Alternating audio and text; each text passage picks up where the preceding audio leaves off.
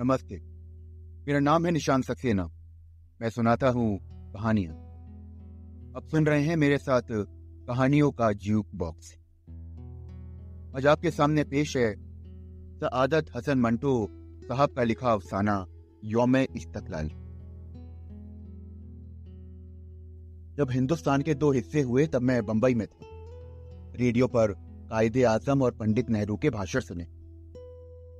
उसके बाद जब बंटवारा हो गया तो मैंने वो हंगामा भी देखा जो बंबई में मचा था। से पहले हर रोज अखबारों में हिंदू मुस्लिम दंगों की खबरें पढ़ता रहता था। कभी पाँच हिंदू मर जाते और कभी पाँच मुसलमान। जो भी हो और खून की माप औस्तन बराबर ही रहती थी। अब इस सिलसिले में एक लतीफा भी सुन लीजिए। अखबार वाला टाइम्स ऑफ़ इंडिया सुबह बावर्ची खाने की खिड़की से फेंक जाया करता था। एक दिन अखबार वाला आया और उसने दरवाजे पर दस्तक दी। मैं बहुत हैरान हुआ। कर बाहर गया तो देखा कि कोई नया आदमी है। से पूछा कि वो अखबार वाला कहाँ है जो यहाँ आया करता था?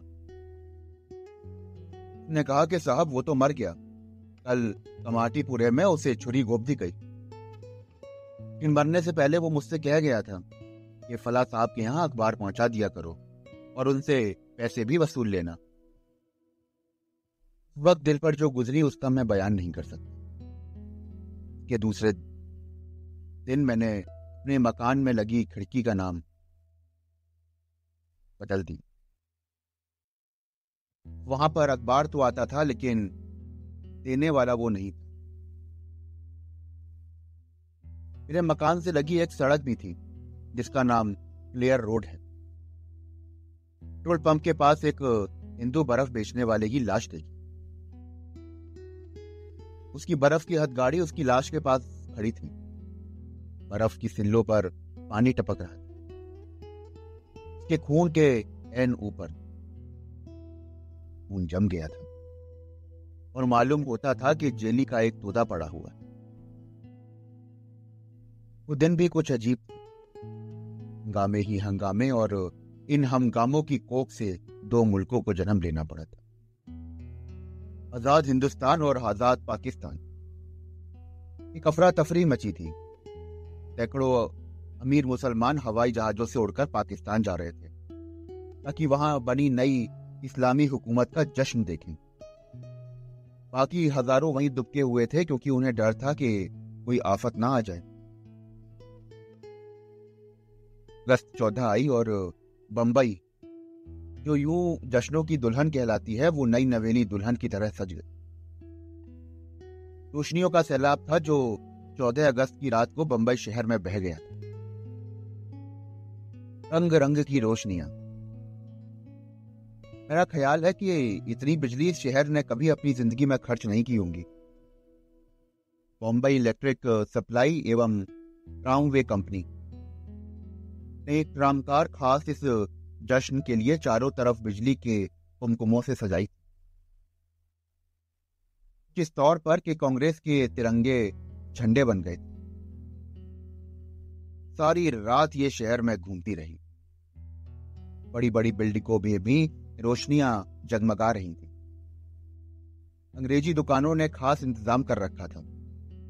व्हाइट वेस और एवान फिजिस की सच धज देखने के काबिल थी। आप भिंडी बाज़ार की सुनिए। ये बंबई का मशहूर बाज़ार है जो बंबई की जबान में मियाँ भाइयों, यानी कि मुसलमानों का इलाका है। इसमें असंख्य होटल और रेस्टोरेंट हैं। किसी का नाम बिस्मिल्लाह और किसी का नाम सुबान अल्लाह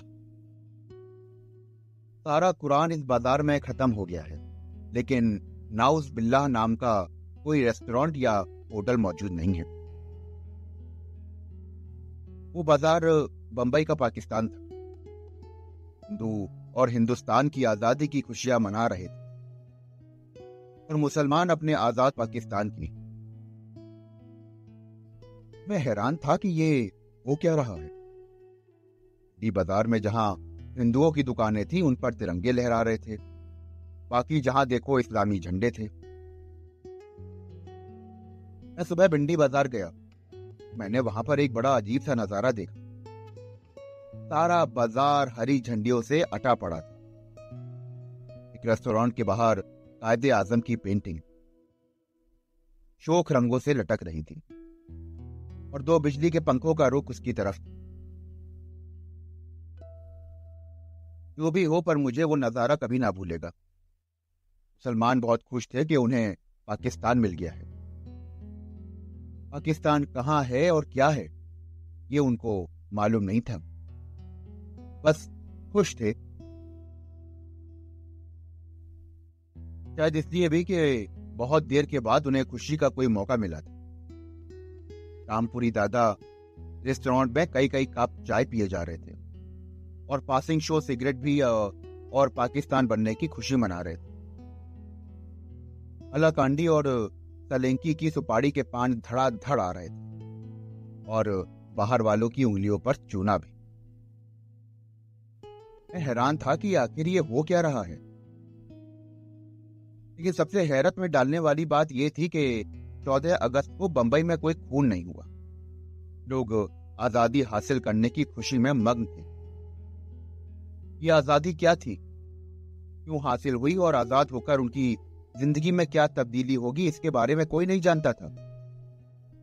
तरफ़, पाकिस्तान जिंदाबाद के नारे गूंजते और दूसरी तरफ़, हिंदुस्तान जिंदाबाद। कुछ लतीफे पाकिस्तान के विषय में सुनिए। क्योंकि यहाँ हमारी नई पैदा हुई इस्लामी हुकूमत थी। पिछले साल योम इस्तकलाल पर एक साहब सूखा हुआ दरख्त काटकर ले जाने की कोशिश कर रहे थे। मैंने उनसे कहा कि ये आप क्या कर रहे हैं? ये दरख्त काटने का आपका कोई हक नहीं है। अरे, ये पाकिस्तान है। ये हमारा माल है भाई। और जब उन्होंने ये फरमाया कि ये पाकिस्तान है और ये हमारा माल है, भाई मैं तो खामोश हो गया। हमारा मोहल्ला किसी जमाने में, उस जमाने के बंटवारे पे नहीं था। बड़ी खूबसूरत जगह। और अब ये हाल है कि वहाँ गोल जगह, जहाँ किसी जमाने में घास के तख्ते थे, अब वो बिल्कुल उजाड़ है। वहाँ बच्चे दिन रात गालियाँ बकते हैं और वाहियात खेल खेलते रहते हैं। मेरी एक बच्ची की एक बड़ी गेंद गायब हो गई। मैंने सोचा कि घर में कहीं होगी। लेकिन चौथे दिन मैंने कुछ बच्चों को उससे खेलते हुए देखा। जब उनसे पूछा कि, भाई, ये हमारी है। एक रुपए चार आने में मैंने खरीदी है। लतीफा यह है कि उस गेंद की कीमत सिर्फ़ चार रुपए पंद्रह आना थी। पाकिस्तान में लड़ाई नहीं हो सकती, इसलिए मैंने उससे हाथ खींच लिया और अपनी बच्ची को गेंद उन्हीं के पास रहने दी। ये उनका हक था। इसी जगह पर एक ज़िक्र और करना चाहता हूँ। एक साहब बाहर फर्श पर से ईटे उखाड़ रहे थे। मैंने कहा कि, भाई, ऐसा मत करिए। ये तो बहुत ज़्यादा ज्यादती होगी। जनाब ने फरमाया कि पाकिस्तान है। कौन हो मुझे रोकने वाले? मैं खामोश हो गया। मैंने एक रेडियो मरम्मत करने वाले को अपना रेडियो मरम्मत के लिए दिया। याददाश्त कमज़ोर होने के कारण मैं भूल गया कि मुझे उसके पास जाना है। मुझे एक महीने बाद याद आया। मैं उसके पास गया और उसने मुझसे कहा कि भाई, आप इतने दिन से क्यों नहीं आए? मैंने तो आपका रेडियो बेच दिया और अपनी उजरत वसूल कर ली। पिछले से पिछले साल योम इस्तकलाल से एक दिन पहले मुझे नोटिस मिला, तुम गैर ज़रूरी आदमी हो। वजह बताओ कि तुम्हें क्यों ना करके काबिज में मकान से बेदखल कर दिया जाए। गैर ज़रूरी आदमी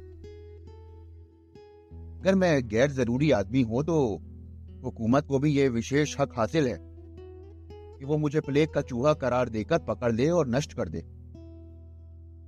लेकिन मैं अभी तक बचा हुआ हूँ। और साहब, अब मैं आपको एक बहुत बड़ा लतीफा बताना चाहता हूँ। जब पाकिस्तान बनने के ठीक बाद में कराची आया तो वहाँ हुल्लड़ मचा हुआ मैंने चाहा कि फ़ौरन लाहौर का रुख करूँ। नानचे में रेलवे स्टेशन गया और बुकिंग क्लर्क से कहा कि मुझे एक टिकट फ़र्स्ट क्लास का लाहौर के लिए दे दीजिए। मैं बोला कि अब आपको टिकट नहीं मिलेगा, क्योंकि तो सभी सीटें बुक हैं। मैं बंबई के माहौल का आती था, क्योंकि यहाँ हर चीज़ ब्लैक में मिल जाती थी। मैंने उससे कहा कि, अरे, भैया, कुछ रुपए ज़्यादा ले लो क्या परेशानी है? तो उसने बड़ी संजीदगी और मलामत भरे लहजे में मुझसे कहा। ये पाकिस्तान है। मैं पहले ये काम करता रहा हूँ, लेकिन अब नहीं कर सकता। सीटें सब बुक है। आपको किसी भी कीमत पर अब सीट नहीं मिलेगी। मुझे टिकट किसी कीमत पर नहीं मिला।